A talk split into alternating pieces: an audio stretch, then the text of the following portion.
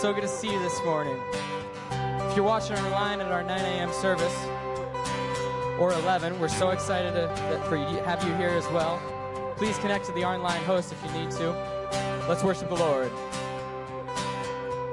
Just one word, you calm the storm that surrounds me. Just one word, the darkness has to retreat. Just one touch, I feel the presence of heaven. And just one touch, my eyes were open to see. My heart can't help but believe. There's nothing that a God can't do.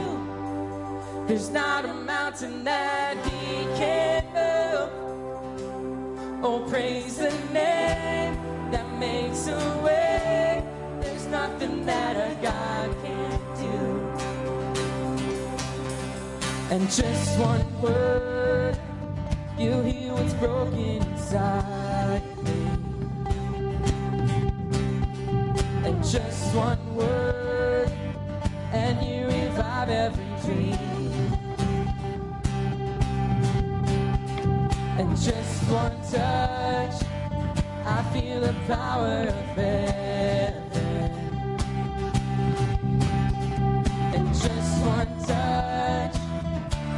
Eyes were open to see. My heart can't help but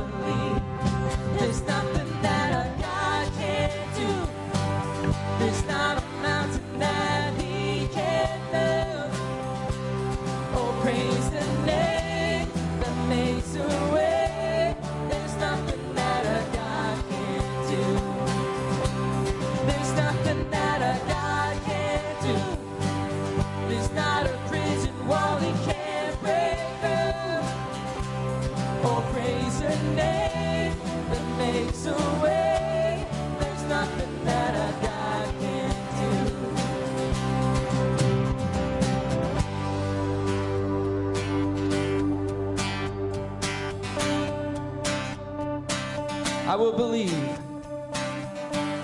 I will believe for greater things. There's no power like the power of Jesus. Let faith arise. Let all agree. There's no power like the power of Jesus. I will believe for greater things.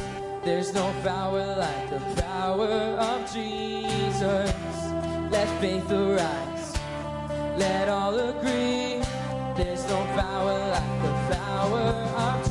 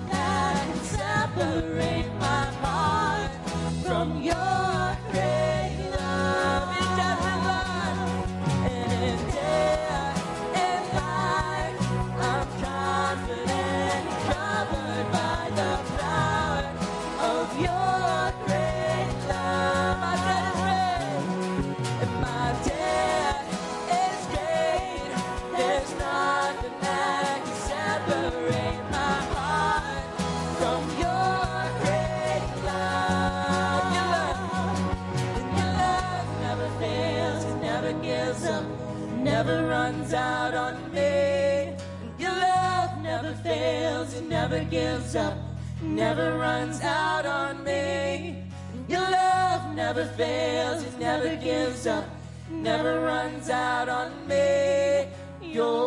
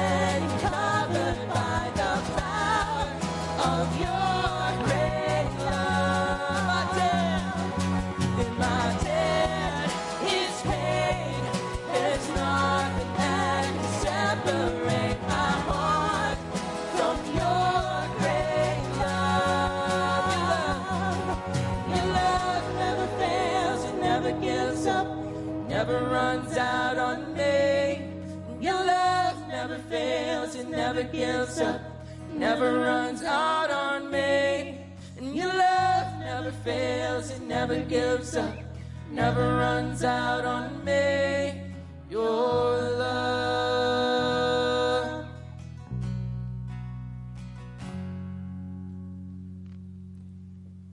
Titus 2 11 through 14.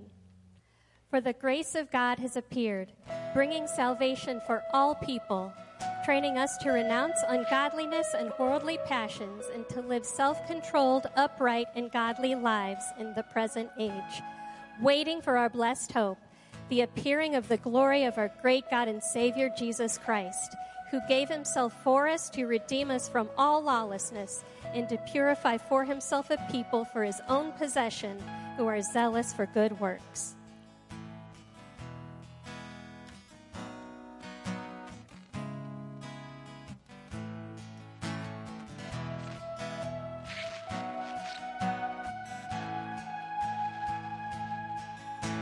The mystery of the cross I cannot comprehend.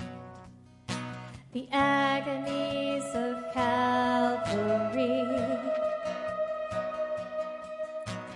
You, the perfect Holy One, crushed your Son, who drank the bitter cup reserved for me. Your blood has washed away my sin. Jesus, thank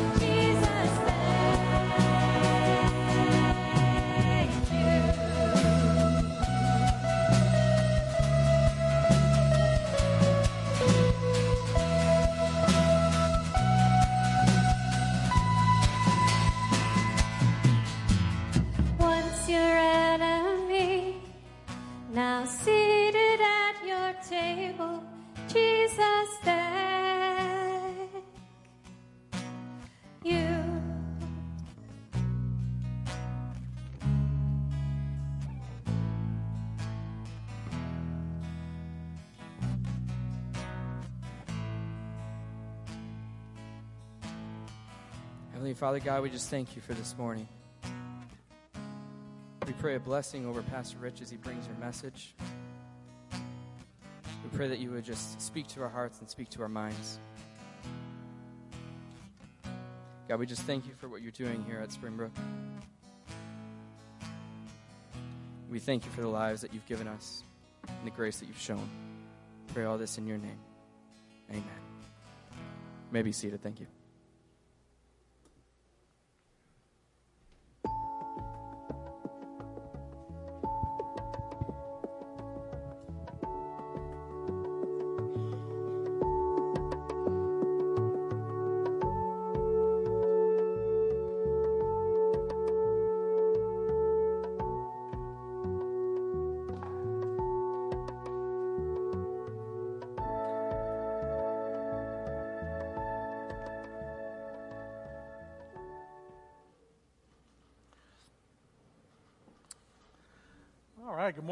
Springbrook. We are so glad that you are with us this morning. If you're watching online, uh, we're glad that you are uh, with us as well. I know our online host has a uh, broken right arm. He's typing with his left arm. and so, shout out to Logan. Appreciate your uh, serving uh, with your good with your good hand. And uh, if you're interested in being an online host or you want to help serve on that team, we'd love the opportunity to talk with you. But hey, we're so glad that you are with us this morning. If you're in person with us uh, today, you've got a connection card in your uh, seat there, and so you can uh, take a moment to fill that out. Let us know you were here.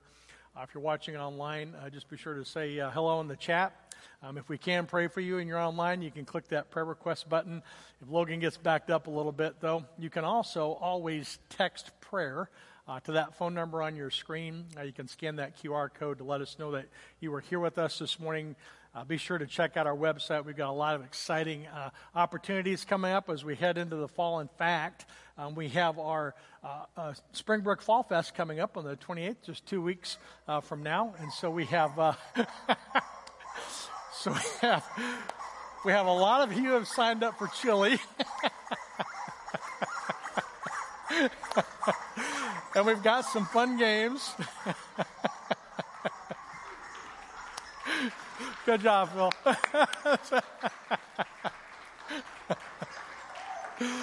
so we've got a big top tent, and we've got uh, a bouncy house, and we're going to be playing uh, chicken Marco Polo which the kids absolutely had a blast with last weekend.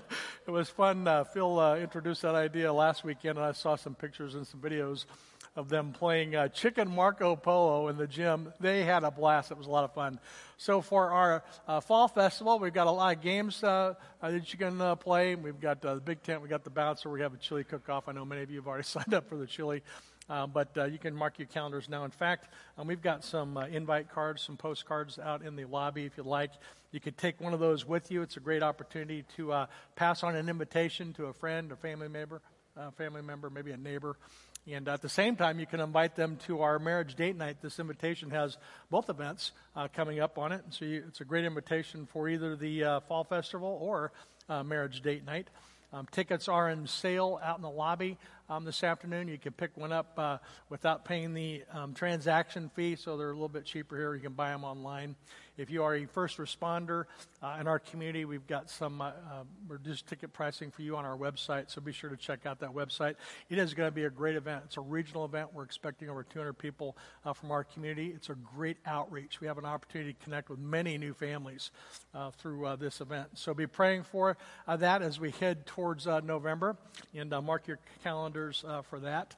And then uh, also wanted to let you know that in uh, two weeks, also on the 29th, we have our uh, baptism service coming up. So we have two people that are going to be getting baptized. And so if you have questions about baptism, if that's your next step, we'd love the opportunity to celebrate um, that with you. We're also doing a child dedication on that weekend as well. So uh, we'll have an exciting weekend for that. If you've got any questions about baptism or child dedication, um, please uh, let us know. We'd love the opportunity to talk with you. So, we're in a series, uh, it's called Trite Not True, and we're looking at various statements that get thrown around, uh, but we need to be careful how we use them. And so, this series uh, is not just about um, the expressions or about the different topics through this series, uh, we're looking topically at some things that get thrown around. Some of them are maybe you've heard of, some of them you haven't. Um, today's topic I've actually heard love the sinner and hate the sin. I actually hear that one a lot. I, heard that last week uh, outside of the topic. Uh, but this series is more than just about the topic, it's about how Scripture, and I love the word collides with our fallen and broken world. What we're talking about are things that, phrases that we use, maybe things that we hear in our community um, that m- sound like they might be true. They have a ring of truth to them, but we really need to evaluate them. And we're looking at what Scripture has to say about these various topics. And so it really is a series about how the Bible really collides with our fallen and broken world and, how, and what our role is in that. Um, this was also an opportunity for us to introduce to our church a, on a, on a church wide scale um, utilizing our resource right now media i know we have over 200 people that have signed up for that resource and so our small groups are working through uh, that material i know many of you even if you're not in a small group have signed up and you're working through the study and so uh, good job for doing that we've got uh, some more workbooks i think out in the uh, in the atrium at the ministry center counter if you'd like to go through this series uh, and you're not in a small group. Uh, but I would encourage you to utilize that right now media resource. That's a resource that we purchased in Springbrook uh, to enable um, our congregation to engage with studies that are relevant to their lives. And so you can study on various topics. There's Bible studies, there's videos you can watch, there's devotions.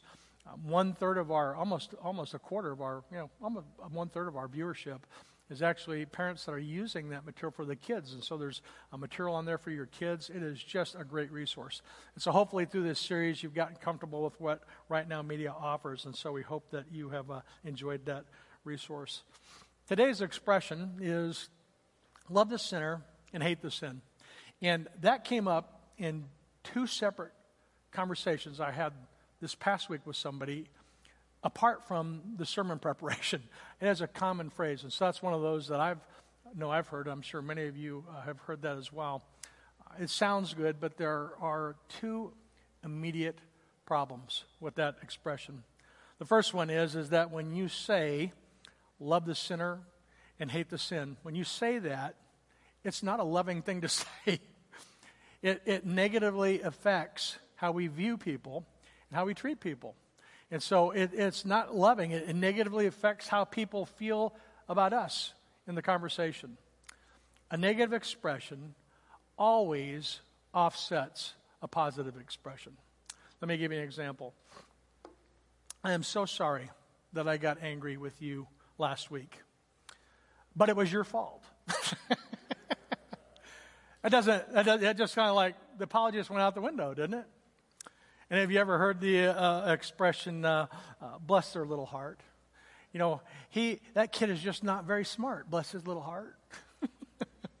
that dog is just so ugly. Bless his little heart. and so the negative and the positive expressions, they, they wash each other out. And so when we use statements like that, they, they're just, they're not loving. And in the same way, you, you can't combine the love for someone with the hatred that you would have towards their behavior or their sin. It just doesn't work. It would be as if we took this big rock and said, You know, I love you, man, but oh, I hate your sin. Boom. You know, when, we're, when, we, when we talk about loving the sinner and hating the sin, it's, it can be an affront, actually, to our conversations. And so when we use that expression like that, it's not loving. It, can be an uh, offense. It's like hitting somebody with the fact that you know you, there's something about them that you hate, and, and they have difficulty separating those things. You know, the second thing, the second problem with love the sinner and, and hate the sin is that it elevates you above others. You know, I love you, but I hate your sin separates us from their condition. And so it's as if, hey, there's something wrong there. I don't have that problem, but man, I hate that about you. And so it separates us from the condition that they are in. God does hate sin. That's, that's true. But you know what else? He hates our sin as much as he hates the sin of others, right? We're all in the same boat. We have a sin problem, and every single one of us is, uh, has to deal with that sin problem that we're facing. We're all in the same boat. You know, if you brought a uh, Bible with you, I want to invite you to turn with me for a moment to uh, Romans uh, chapter 8. In Romans chapter 8, uh, Paul is writing, and he talks about beginning in, or in chapter 3, rather, In Romans chapter 3, Paul is writing, he's talking about the fact that God is perfect. He's talking about the righteousness, the perfection of God. He says that God is perfect and, and we are not, not one of us. And he would go on to say that, but being fully God and, and fully human, as a result of that, Jesus was perfect. And as a result, we can be made righteous before God through faith in him. And so when we get down to uh, chapter 3, we're, we're, talking about the righteousness of God, the sin problem that we all uh, face. It says, beginning of verse 9, he's talking about the fact that, you know, what then? Are, are we Jews? Are we any, any better off than anybody else? We're, we're God's chosen people. As a result of that, are, are we any better off than they are? He says, no, not at all. Verse 9, for we have already uh, charged, already charged that, that all, both Jews and Greeks, are under sin. As it is written, verse 10, none is righteous, not one. No one understands, no one seeks for God. All have turned aside, together they have become worthless. No one does good, not even one. Their throat is an open grave. They use their tongues to deceive. The venom of asps is under their lips. Their mouth is full of curses and bitterness. Their feet are swift to shed blood. and their paths are ruin and misery. According to Psalm 14, all the way of peace have not been known. There is no fear of God before their eyes. And then verse 19 says, Now we know whatever the law says, it speaks to those who are under the law, so that every mouth might be stopped, and that the whole world may be held accountable to God. For the works of the law, uh, no human being will be justified in his sight, since through the law comes knowledge of sin. The righteousness of God has been manifest apart from the law through the law and the prophets. They bear witness to it. The righteousness of God through faith in Jesus Christ for all who believe is where our hope lies. There is no distinction among us, for all have sinned and fall short of the glory of God. They're all justified by His grace. It's a gift, the redemption that is ours in Christ Jesus, whom God put forward as a propitiation, a substitute by His blood for our sin to be received by our faith. All have sinned. Bless our little hearts. We have all sinned. And every single one of us falls short of the glory of God. God hates sin for the simple reason that that sin is what separates us from Him. God hates sin. Isaiah 59 2 says, Our iniquities have made a, a, separation between us and God. And in our sins, He has hidden His face from us so that we cannot hear His voice. Our sin has separated us from God, and He hates our sin because of that. In James 4 4, he says, You adulterous people, do you not know that friendship with the world is to be an enemy with God? We have to choose whether we're going to be you know, citizens of this world or whether we're going to be citizens of heaven. And if we choose the world, then we're enemies of God. Therefore, whoever wishes to be a friend of the world makes himself an enemy of God. God hates sin. And as a result of that, we should too in 1 Thessalonians 5. It says that we're all children of the light and, and children of the day. You are children of the light. You are children of the day. We are not of the light. We are not of the darkness. And we should separate ourselves from that. Those two can't exist. God hates our sin, and we should hate that as well. We should put distance between us and the sin that so easily can entangle us and trap us. We should flee from sin. We should not only hate sin, we should flee from it.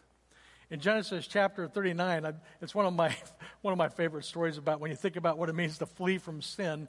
We've got Joseph and Potiphar's wife, and, and so Joseph has found favor, um, and uh, his, his wife uh, finds him very attractive. And in Genesis chapter 39, beginning of verse 6, it says that Joseph was a handsome man in the form and appearance, and after a time, his master's wife cast eyes on Joseph, and, and, and she said, You know, lie with me.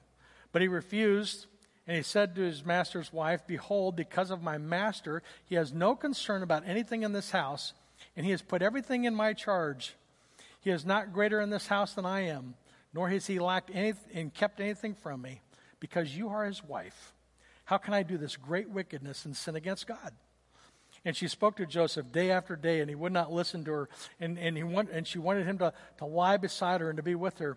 One day, when he went into the house to do his work, none of the men were there. First warning, don't be by yourself.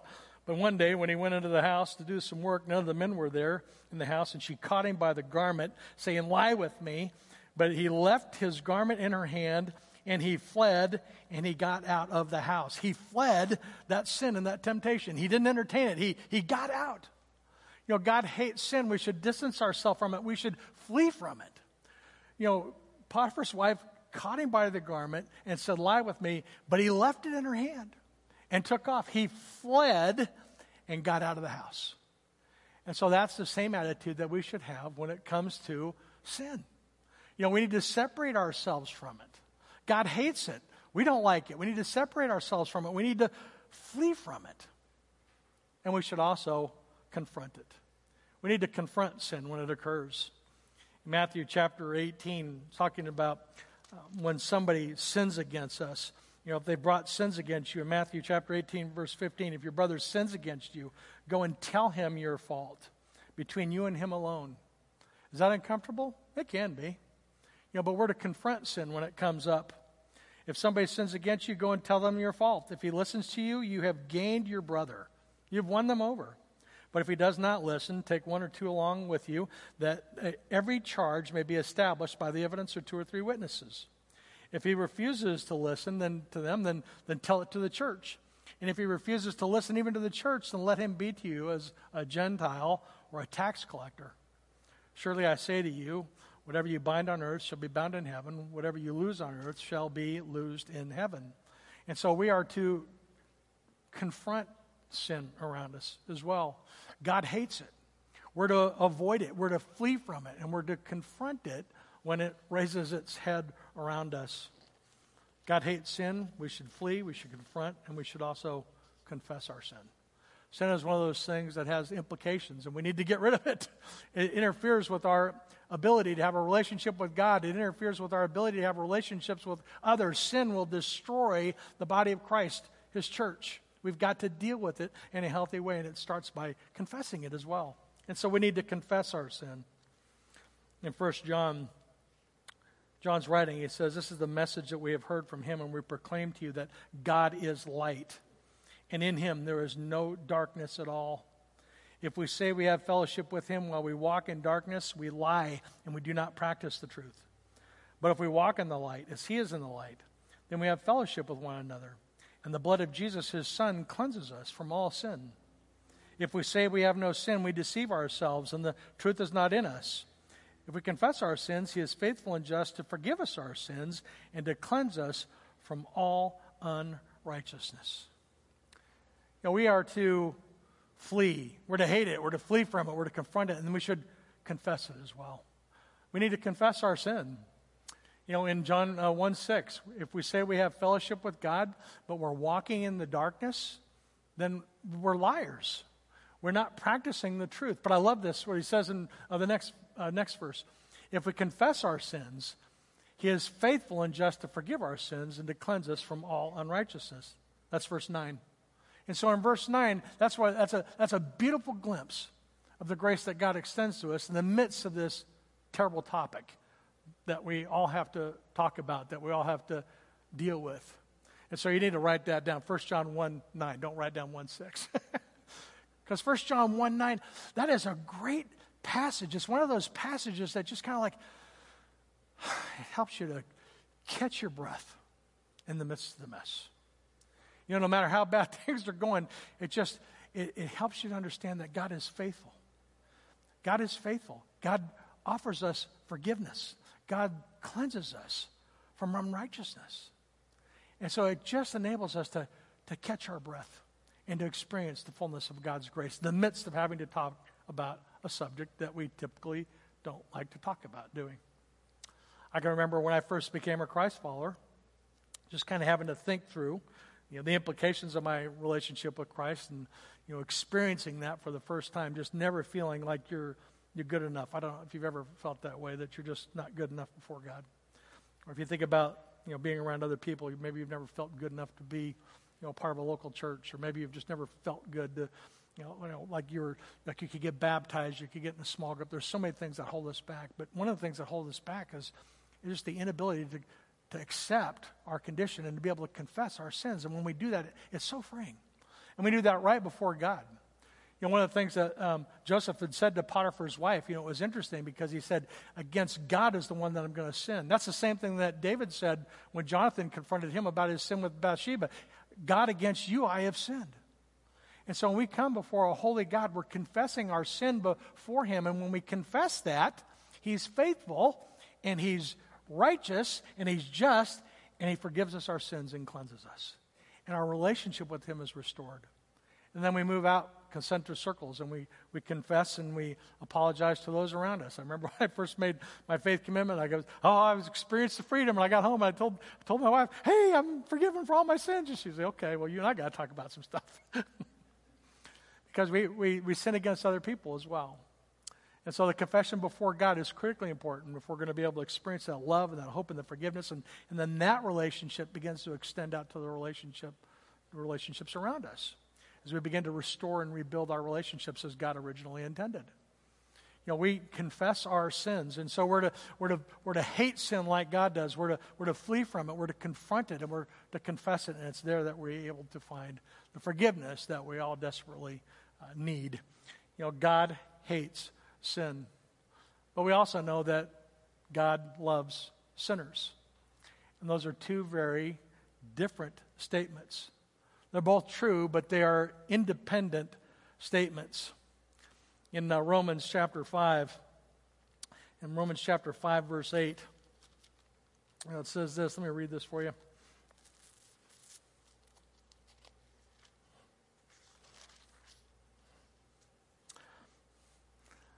Paul is writing, he's talking about the weakness that we have, the right time Christ died for the ungodly. No one's going to scarcely die for the righteous person, though perhaps for a good person one would die. But God shows his love for us in this that while we were still sinners, Christ died for us. You know, God hates sin, but, but he loves sinners. And he, that expression of that love is reflected in the fact that he sent his son for us. That while we were still sinners, Christ died on our behalf. You know, the first part of this verse shows us that God's love is not conditional based on our goodness or our worthiness or anything about us. God shows his love in this while we're still messed up, Christ died for us. And it's an unconditional gift. You know, it doesn't matter what we've done. Sometimes we have a tendency to say, well, at least I'm not that bad or I haven't done that. God forgives anybody that places their faith in Christ for whatever they've done. That forgiveness is unconditional. It's not based on our worthiness, and it's certainly not based on how we compare sins to one another. The first part of this verse shows us that God's love is not conditional. And then the second part of the verse shows us how we can experience the, the forgiveness that God offers. The verse shows us that we can that he demonstrated his love to us that through the sacrifice of his son Jesus Christ we can find forgiveness. God shows his love for us while we are still sinners. Christ died for us. God hates sin, but he loves the sinners. And that is good news. But those are two independent expressions. That act of love was the ultimate expression of God's grace and his mercy, and it made a way for us to be able to have a relationship with him. God hates sin, but he loves sinners. In John chapter 8, Jesus teaching on the uh, Mount of Olives. And uh, there's this division among the people. And uh, he's gone up to teaching. In the beginning in chapter 8, verse 1, it says they had all gone to their own houses, but Jesus had went up to the mountain of Olives. He did this early in the morning. And he came to the temple. And all the people came to him. And he sat down and he taught them. The scribes and the Pharisees brought a woman who had been caught in adultery, and they placed her in, his, in their midst, and they said to him, Teacher, this woman has been caught in adultery. We didn't just hear about it, we, we caught her, and she's in the middle of this crowd. Now, in the law of Moses, they said to him, It has commanded us that we are to stone her. What do you say? And they said this to test him, that they might have some charge to bring against him. And so Jesus bent down and he wrote with his finger on the ground. And as they continued to ask him, he stood up and he said, Which among you is without sin? Let him be first to cast a stone at her. And once more he bent down and wrote on the ground. When they heard it, they went away one by one, beginning with the older ones, and Jesus was left alone with the woman standing before him. Jesus stood up to her and said, Woman, where are they? Has no one condemned you? She said, No one, Lord. And Jesus said, Neither do I condemn you. Go from now on and sin no more. You know, after verse 6, the Pharisees want to know the law says that we should stone her. What do you say? They said this to test him. Because the law was if somebody gets caught in adultery, they get, get stoned. And so they're testing Jesus to see whether he's going to uphold the law. Because if he doesn't uphold the law, they got him. Well, wait a second. I thought you were here to come to the fulfillment of the law. I thought you knew what the law said. And so the test was that if he said to, to that he didn't say to stone her, that he wasn't going to uphold the law. And the, and the second part of that test uh, if he doesn't stone her, then, then he's no friend of sinners because that's what Jesus' reputation has been up to this point that he's been hanging around the t- sinners and the tax collectors. He's become a friend of sinners. In Matthew chapter 11 and Luke chapter 7, Jesus is described as a friend of sinners. And so if he says, Well, I'm a friend of sinners, we're not going to stone her, then they got him on that. Well, he's no friend of, if, if he stones her, he's no friend of sinners. And if he doesn't stone her, then he's not upholding the law. And so waiting to see what he does. And she's sitting in the middle. And what he does is he crouches down and he writes something in the, he writes something on the ground. And when we get to heaven, we're going to find out what that is. I want to know. I've searched and searched. It's all speculation. Nobody knows what he wrote on the ground. But whatever it was, it got their attention. Their attention left the woman and was on Jesus and his writing, and whatever he said, it was enough to have them leave one by one. And it was the oldest ones that left first. I found that was that was interesting. You know, there's some wisdom that comes from having a walk with Christ. There's some wisdom from being, you know, having a relationship with God over a period of time. And I can't help but think that whatever he wrote, the people that had been around it the longest got it the quickest because it was the older ones that left. And it says, one by one, they left until Jesus was standing there with her by himself. And so, this unruly crowd that had thrown this adulterous woman into the middle of the circle to stone her to death and to test Jesus is now gone. And so, their attention has shifted from the woman to Jesus and whatever he wrote. Isn't that great? That's what Jesus does. Jesus takes our sin upon himself and it turns his Father's attention from us to himself. You know, there is no righteousness in us except for that that we have through Christ. And Jesus, just like with this adulterous woman, takes their eyes off of the woman and places it on him. You know, in uh, verses 6 and 7, that test was something that was designed to get him. And, and in the tension of trying to get Jesus and focusing on the woman, I, I don't want you to miss what happens with the reality of him taking that sin upon himself because that's what happens at the cross. That same thing happens to each and every one of us. It'd be like somebody walking up and said, "Man, you were you were speeding, or you did this, you did that, or you know, think about something that's in your life that's holding you back. You know, sin will hold you back if you don't confess it. But once you confess it, Jesus takes it on himself. And, and, and, and, the attention moves from us to who Jesus is. And it's not cheap grace. You know, this is not cheap grace. Jesus gave his life so that the penalty for our sin could be taken away. And we could experience that love and that forgiveness. And there's an expectation that that gift is going to change us. You know, Jesus said to the woman, he bent down, he wrote on the ground. When they heard it, they all walked away, one by one, beginning with the older ones. And he was left alone with the woman standing before him. He said, Woman, where did they go? Is there anyone there to condemn you? She said, Not one. And Jesus said, Neither do I condemn you. Now, go from now on and what? And sin no more. And so, God's grace his forgiveness.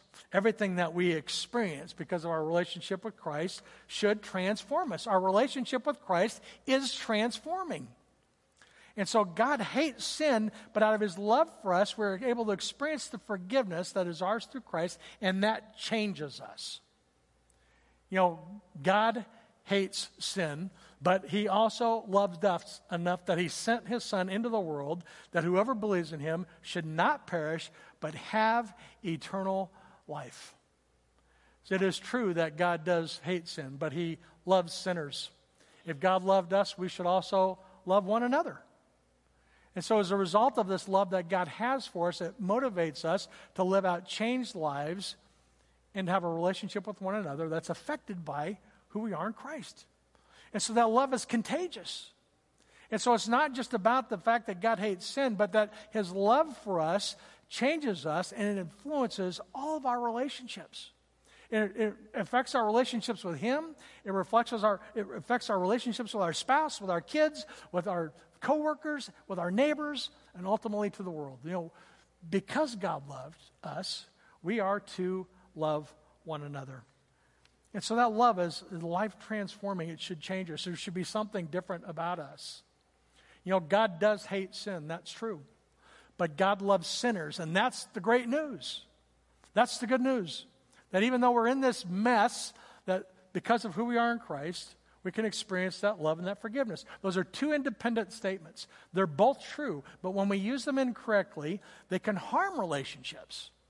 And so when we say to somebody, you know, we hate that sin, but God loves you, those, they, they, they gate each other. But if we can separate the reality of those two statements being true, when we understand that, when we use them incorrectly, they harm the relationship. But when used correctly, they have the power to transform our lives our lives and those around us.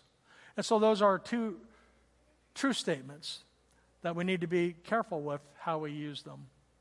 And so, when it comes to the reality that we are to hate sin but love sinners, what do we do with that statement?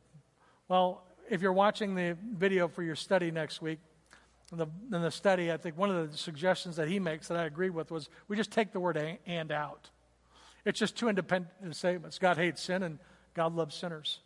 And we work with those two things independently. We don't combine them in our relationships. We figure out how we can come alongside others and, and point them to the reality of who Jesus is and what it means to have a relationship.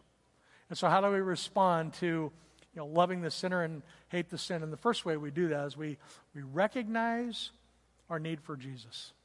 We recognize our need for Jesus. In 1 John 1, it says, To all who received him, who believed in his name, he gives the right to become children of God.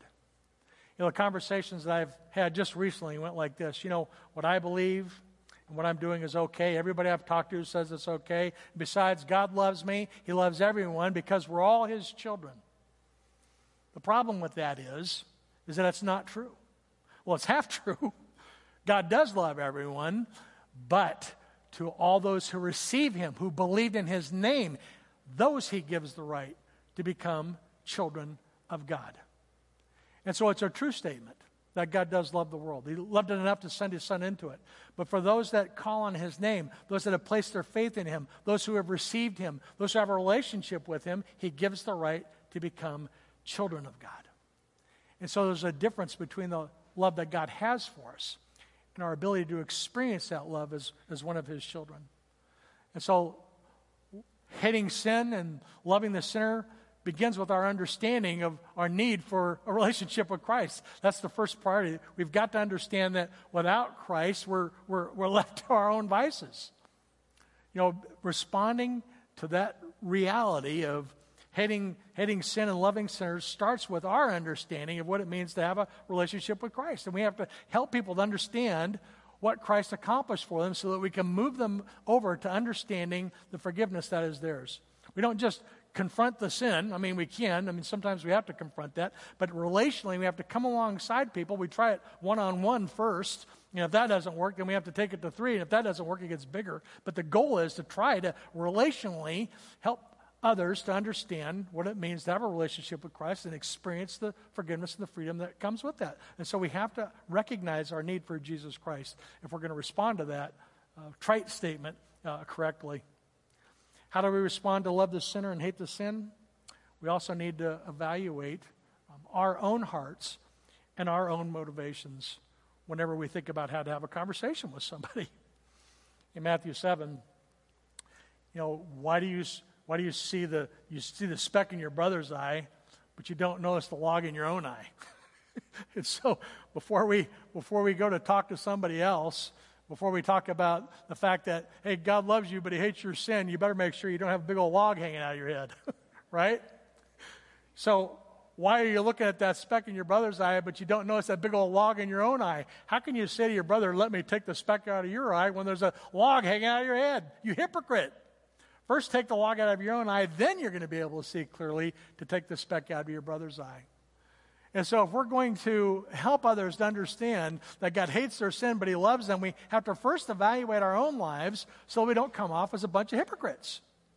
And that's one of the challenges that, that we face when we're engaging a culture. I have never had a conversation with somebody culturally that doesn't throw something back in my face of something that they've seen in, in, in, in another believer or in a church. And I have to say, you know, yeah, you're right, but, you know, well, we're all sinners.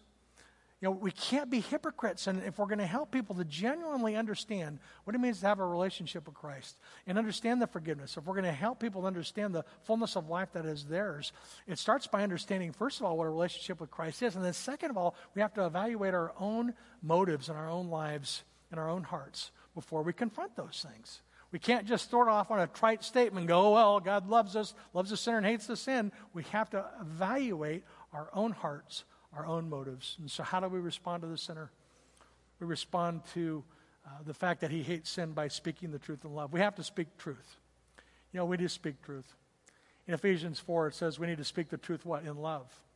And so it's not just about confronting, you know, someone's sin. It's not just about saying what needs to be said, but saying it in a way that it's in love, that we're grown up in every way into Him who is the head, into Christ, from whom the whole body is joined and held together by every joint which it is equipped when each part is working properly, makes the body grow so that it builds itself up in love. And so I know many times this passage gets used with regard to directly confronting sin. You know, we need to, we're going to confront somebody, we need to speak the truth in love, but it's really talking about not just an individual, but who we are together is the body of Christ. You see, we're not just confronting an individual, we're not just being confronted, we're not just talking to somebody individually what we're talking about here, the implications are broader than that. It's not just about me or about you, it's about us. And so Paul is writing the uh, church in Ephesus, telling that you guys need to encourage one another. You need to speak the truth and love to each other so that we can all grow up in, in, in unity and in health. And so when we sharpen each other, the church is made healthy. And so the relationships that we have with one another, as we encourage one another, as we pray for one another, as we confess to one another, those things make those individual relationships stronger, but they also strengthen the church.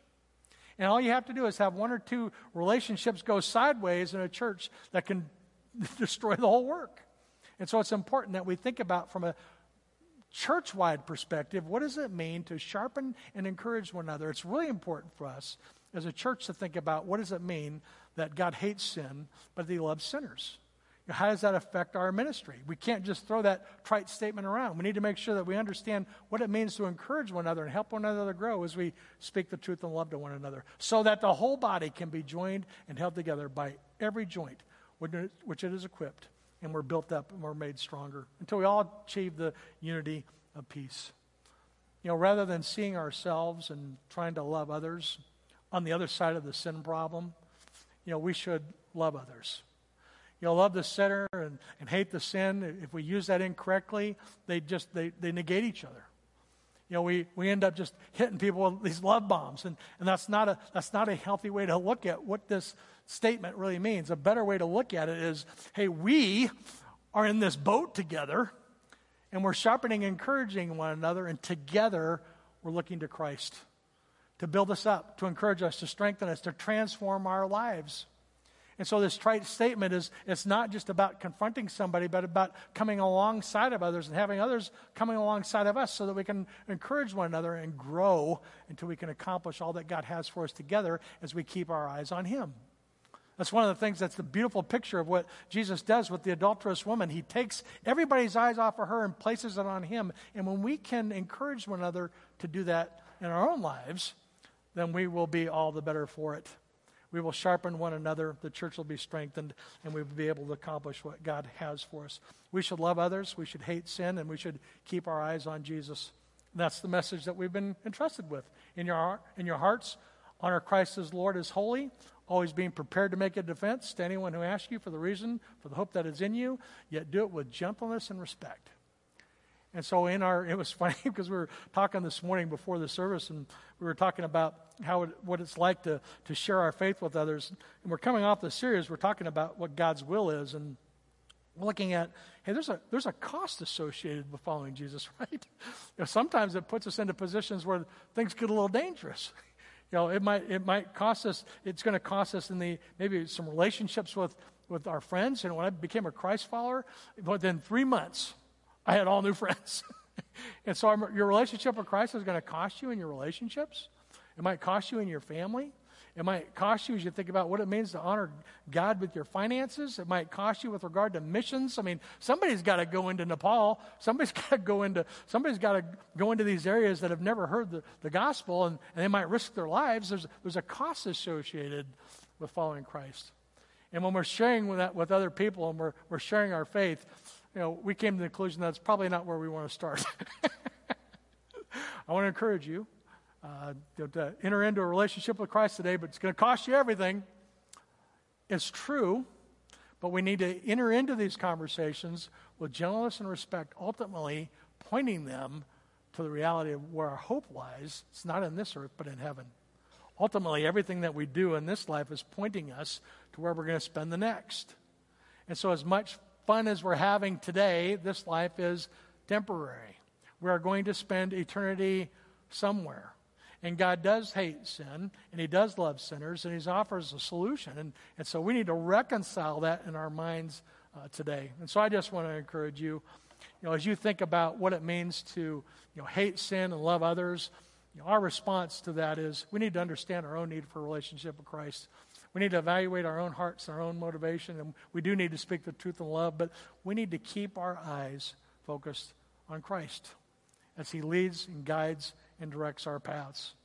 And so I just want to encourage you this morning if you don't have a relationship with Christ, if you're not sure, if you're thinking, hey, I, I, I want to experience that forgiveness, then uh, we'd love the opportunity to talk with you about that. Um, we, have, uh, we have two people that have made faith commitments. They're getting baptized, and uh, we have a baptism service coming up, and would love to celebrate with you the decision to, to cross that line of faith and just be able to say, hey, today I'm a child of God. I've experienced God's love, but I want to be a child. And if that's where you are today, would love the opportunity to talk with you about that. And maybe, maybe you've made a faith commitment and you're, and you're working through you know, a relationship in your own life and you, you just need some help trying to think through, hey, how can I continue to grow in my faith? And how can, how can I have others come alongside me to encourage me and help me to grow in my faith? Our small groups are, are, are halfway through this material. If you're not in one, you want to try one, you get in one. If you, if you don't feel like getting into a group, uh, then there's, we have other resources available to you um, to help you to be able to experience uh, that spiritual growth that we're talking through, wherever you are in your spiritual journey. Whether you're trying to figure out how to connect with God, you know, uh, vertically and horizontally with others, whether you want to just grow in your faith, whether you're looking for being equipped for the ministry that God has for you, whether you want to think about what it means to live, live missionally, you know, wherever you are on your spiritual journey, we'd love to be able to help you to be able to experience the fullness of what Christ has accomplished for us on the cross and what that means uh, for your life. But, you know, as we think about, you know, these series, as we continue through this series, I think it's important for us to, whatever the statement, is to evaluate, you know, how does that help us to engage with a lost, fallen, and broken world? And so these statements, while they're, they're um, I think they're important for us to look at individually, um, ultimately this series is about helping us to engage uh, with a lost and fallen, broken world. And it is, it's a collision. It's a collision between what we find in Scripture and the conversations that we're having um, out in our community. And I just pray that as we think about the effectiveness of our ministry and how we can help others in our community to come to experience the love that, that we've experienced through our relationship with Christ, that we would do it with gentleness and respect and uh, as we speak truth to those around us. And so if you have any questions about anything we've talked about this morning, I'd love the opportunity to talk with you. So you've got that connection card. Um, you can just write any questions that you might have on that. If you're watching online, uh, just uh, put a note in there. Uh, but we'd love the opportunity to talk with you about that. Uh, but we hope you continue with us through this series. We have, uh, I think, about three, four more weeks left. And so, but if you have any questions along the way, please let us know. We can help you. Uh, would you pray with me? Father, I just thank you for this day you've given us today. And um, God, I thank you that, um, that you do love us, every one of us. Uh, every one of us needs um, that forgiveness that you offer us uh, through Christ. We know that this world is messed up. Our lives are messed up. The lives of the people around us are messed up. The whole thing's messed up. Uh, but God, that you speak into that uh, when you sent your Son to the world, you know, to die on the cross for our sins. God, you give us hope. You give us the promise of new life. You give us life transformation. And I just, uh, I'm excited about the opportunity that we have to be a part of what you uh, will accomplish in and through us together. But God, thank you for uh, the work that you've done for me. I just pray that uh, my brothers and sisters in Christ would be able to experience the fullness of what that means for them. God, as we seek to accomplish your plans and purposes for us, we commit this day to you, uh, for you and for your glory. We pray these things in Jesus' name. Amen. Please stand as we continue worship this morning.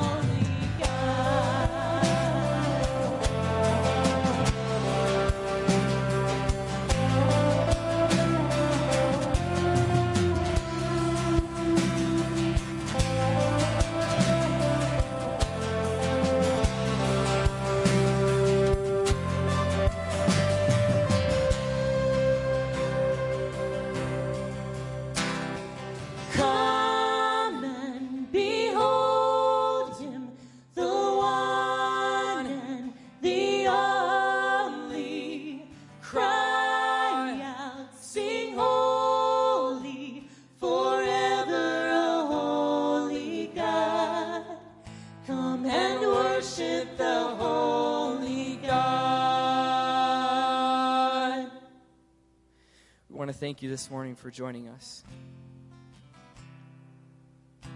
I hope you take something away from either worship or the teaching that Pastor Rich has brought to us. As you leave from this place, just go in peace to love and serve our awesome God. We hope to see you next week. Thank you.